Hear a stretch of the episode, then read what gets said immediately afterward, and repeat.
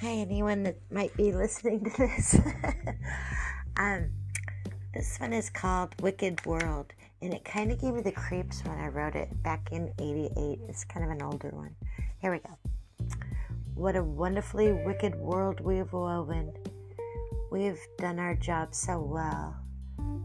We've taught them how to sin so they could follow us to hell. We've tempted all the preachers who thought that they were kings so they would cross their boundaries and do their wicked things. Next, we'll tempt the children.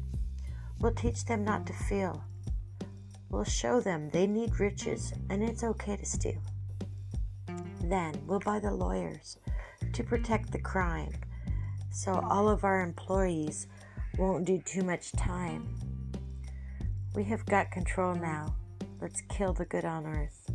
We must destroy their innocence soon after their birth. Still gives me creepies. Okay, there you go.